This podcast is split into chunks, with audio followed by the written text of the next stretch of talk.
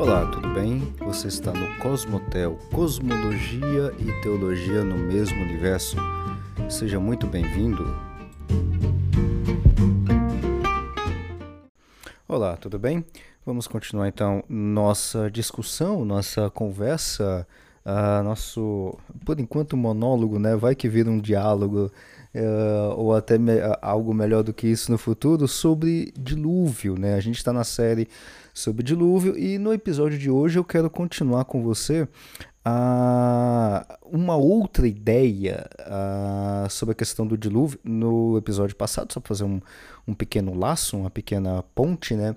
No episódio passado, no último episódio sobre essa série do dilúvio, a gente falou sobre uh, algumas características do dilúvio ser global, né?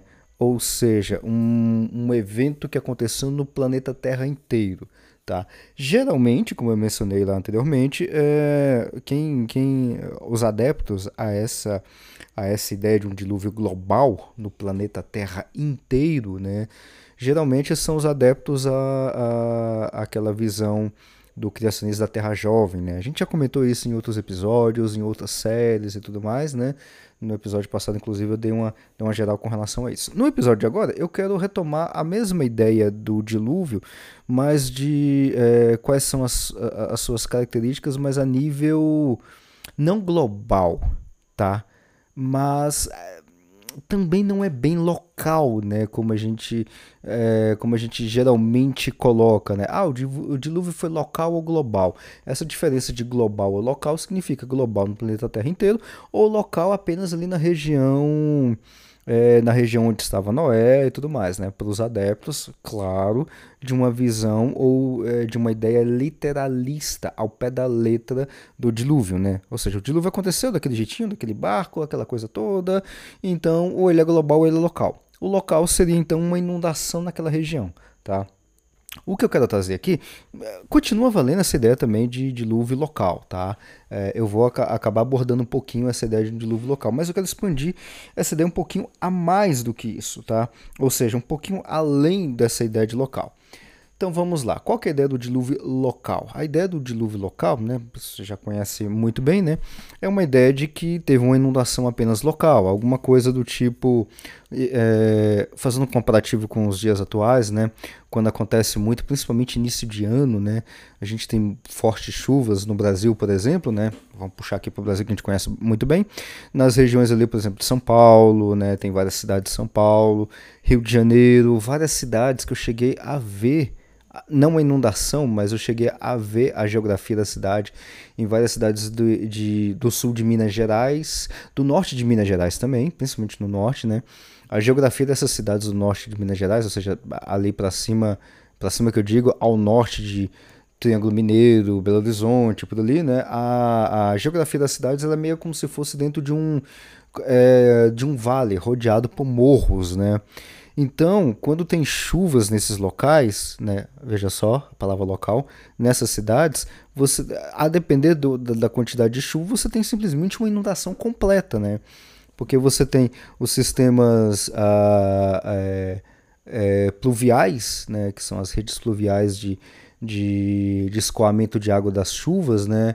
Uh, feitas pelo, no caso, pela prefeitura, pelo local, né? Pela cidade local, pelo estado local, né, no caso do município, né, é completamente precário, nunca funciona, né, isso é novidade. Então, quando tem é, fortes chuvas, um, um, grande volume de chuvas, tudo isso inunda, né. A gente já cansou de ver aqui no Brasil cidades completamente inundadas, né, nível de água que cobre casas, casas que eu digo é o teto da casa. E principalmente São Paulo também isso acontece bastante, Rio de Janeiro, a depender da, da, da região, a, a, a, depender da cidade, né? Então você tem essas inundações e que inclusive tem diversos casos dramáticos onde os, o corpo de bombeiros, defesa civil e tudo mais né? E, e, e, a própria comunidade local vai ajudar, vai resgatar pessoas, literalmente resgate pessoas que estão em cima dos telhados, e aí você tem que resgatar com helicópteros, às vezes até com barcos, é tipo barco no meio da rua, só que a rua tá com 3, 4 metros de altura de água, né? Veja que esses exemplos que a gente conhece bastante aqui no Brasil, agora vamos transportar essa analogia lá para a época de Noé, Tá? Lembrando que eu estou fazendo aqui uma leitura literal ao pé da letra, né? Aliás, eu não, estou me apoiando em quem faz esse tipo de leitura ao pé da letra, né? Então você teria aí uma ideia de inundação local, tá? Ou seja, onde todo ser humano localmente ele morre afogado com as águas do dilúvio. Né? Então você tem muitas águas e tudo mais naquela leitura literal do texto. Então todo ser humano está morando naquela região. Né? A ideia é essa: todo ser humano está morando naquela região e todo mundo se apaga, né? Todo mundo é, é, eliminado, tá? Tem algumas vertentes dessa, dessa ideia, né? A vertente é, por exemplo, que todo ser humano está morando ali, então todos eles são eliminados.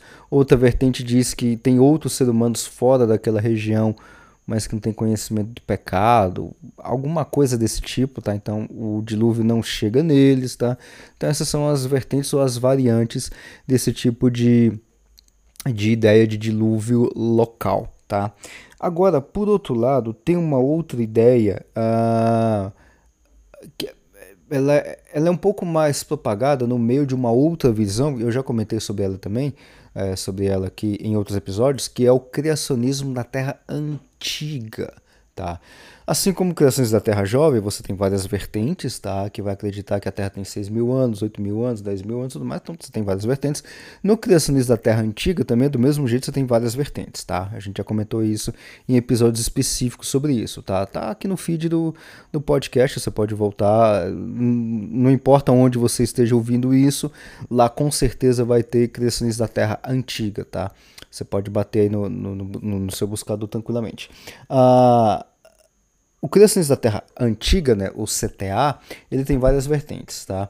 Uma das vertentes, com relação ao dilúvio, vai dizer o seguinte, olha, teve o dilúvio, ao pé da letra, do jeitinho que teve lá e tudo mais, como é descrito no texto, no texto bíblico, mas ele é um dilúvio que ocorreu global até onde tem ser humano, tá? Ou seja, deixa eu, deixa eu desmanchar um pouquinho mais essa ideia. A ideia do, do, do, global até onde tem ser humano é o seguinte: olha, tem ser humano, vamos colocar aqui no, na nomenclatura atual, tá? Só para a gente não ter que pegar um mapa antigo e poder ver, que é mais complicadinho da gente ver isso, tá? Então vamos fazer meio que um comparativo, né? Suponha, tá? Que Noé morava ali na região que atualmente, tá? Vamos colocar desse jeito, tá? Na região ali da Turquia, tá? Você tem a região ali da Turquia, na beira do, do perto do Mediterrâneo, talvez um pouquinho mais para baixo no sul, tá? Vamos arredondar por aí, tá? Então tá lá o Noé naquela região ali central da Turquia, tá? Le levando para o texto bíblico é a região da Ásia Menor, tá? Só para a gente poder ter uma ideia. Tá? Então você pode pegar um mapa aí facilmente achar a região da Turquia. Então você vai achar ali Noé tá por ali, tá? Supõe agora que tem ser humano ali ao redor de Noé e tudo mais, tá? Isso na leitura ao pé da letra, tá? Ah, e aí tem ser humano ali na Turquia, mas também tem ser humano ali do outro lado no Egito, tá? É, tem uma distânciazinha aí do Egito até a Turquia. Mas também tem ser humano, se você olhar no mapa, né? Ah, o Egito está um pouquinho mais a, a sudoeste da Turquia, né? Meio que sudoeste. É, tá mais para oeste do que sudoeste, né? É por ali. Mas se você olhar um pouco mais para noroeste, né? Você vai encontrar ali Portugal, Espanha e tudo mais. Tá mais para norte, tá, mais, meio que oeste, o, é, oeste norte em relação à Turquia, tá? Então você tem Portugal, Espanha, Itália, por ali vai. Então suponha que tem seres humanos ali, mas não tem contato nenhum com Noé, tá? Então a ideia dessa variante do dilúvio global até onde tem ser humano é que o dilúvio pegou essa galera toda, pegou o pessoal que estava Portugal, Espanha, Itália, no Egito, pegou todo mundo ali que estava na Turquia, né, onde estava Noé, e pegou onde é que tem mais ser humano? Tem ser humano na, na, na Sibéria, aí já é bem extremo norte mesmo, né, em relação à Turquia, né, um pouquinho mais tendendo norte, nordeste, mas está bem ao norte mesmo. Tem ser humano na Sibéria? Na, tem ser humano na Sibéria? Tem. Então o dilúvio chegou até lá. Essa é uma vertente, tá? Eu estou aqui extrapolando bastante, tá? Mas essa é uma outra ideia de um, de um dilúvio global até onde tem ser humano, tá? Essa é uma ideia, tá? Uh, que geralmente é dado pelo pessoal que defende o CTA, Criações da Terra Antiga, tá? Eu vou deixar aqui na descrição do episódio aqui um livro muito bom introdutório com relação a isso. Você pode ver o CTA, CTJ, Design Inteligente, Criações Evolucionadas, tudo mais. Já recomendei outras vezes aqui, português, eu vou deixar a recomendação aqui de novo, até para você ver algumas nuances e também tem os detalhes do dilúvio também. Tem muito mais coisas, não é de dilúvio, mas também tem um pouquinho de dilúvio, tá?